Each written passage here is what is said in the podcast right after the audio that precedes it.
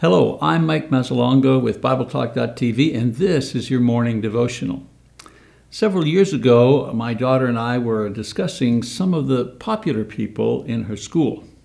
I was amazed at the time and expense that some of these teenagers would go in order to be noticed and well liked by their peers.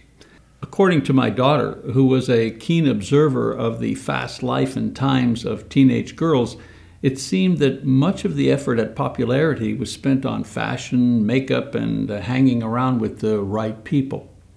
Many centuries ago, Solomon recognized the need to be esteemed by our peers when he wrote, A good name is to be more desired than great wealth. Favor is better than silver and gold. Proverbs 22, verse 1.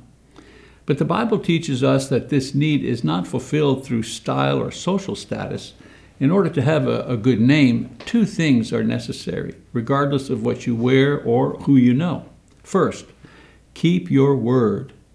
You forget what a person was wearing or who he was with uh, at a certain time, but you never forget the person who breaks their word to you.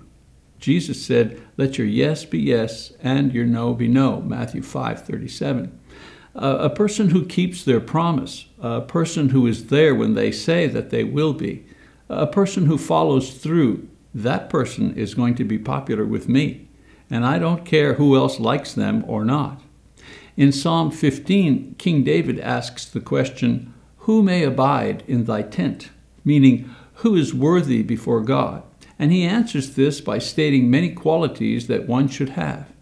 In verse 4, he mentions that one quality of this person is he swears to his own hurt, but does not change. In other words, a person who gives his word and then things change, which uh, puts him on the short end or the losing end. But he doesn't change or back out because he gave his word. His word is more important than his advantage. What the world would not give for a leader who would keep his or her word. If you want to be popular and have a good name, make sure that your word is the most precious thing you can give to someone else. Number two, keep your standards. In the race to be popular, some people are willing to become whatever it takes to be accepted and admired. For some, this is easy because they have no sense of who they are. They simply become whatever is required to achieve popularity. They are chameleons. Others, however, know who and what they are, but many times disguise themselves or change their standards in order to fit a certain mold. In Romans chapter 12, verses 1 and 2, Paul reminds us that as Christians, we belong to God exclusively, and he encourages us not to be molded by the pressures of this world, but rather to exert pressure the opposite way, so that the world recognizes us for who we really are. He says, Therefore, I urge you, brethren, by the mercies of God, to present your bodies a living and holy sacrifice acceptable to God, which is your spiritual service of worship. And do not be conformed to this world, but be transformed by the renewing of your mind, so that you may prove what the will of God is, that which is good and acceptable and perfect. There's something appealing about someone who knows what they're about and whose actions are consistently in line with their beliefs. When people know what you stand for and see you stand for it consistently, they will stand with you regardless of the fads and the fashions. Politics and popularity, these things come and go, but men and women of principle remain.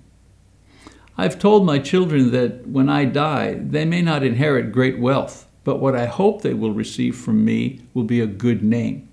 If they have a good name cultivated by a lifetime of keeping their word and keeping their standards, people may not see them as being famous or popular, but they will be considered as dependable, trustworthy, and persons of integrity.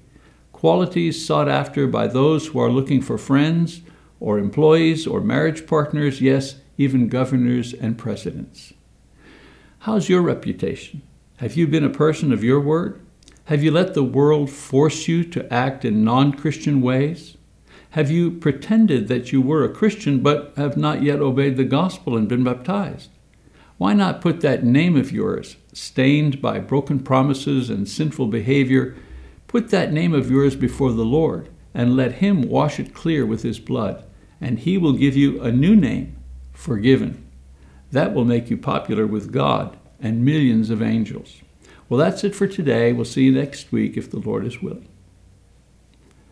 Discussion questions. Number one How does one begin to build a good reputation aside from the suggestions given here? Number two In your opinion, how should one rebuild their name once it has been compromised? Number three What are the greatest threats to one's reputation? And how do we avoid these?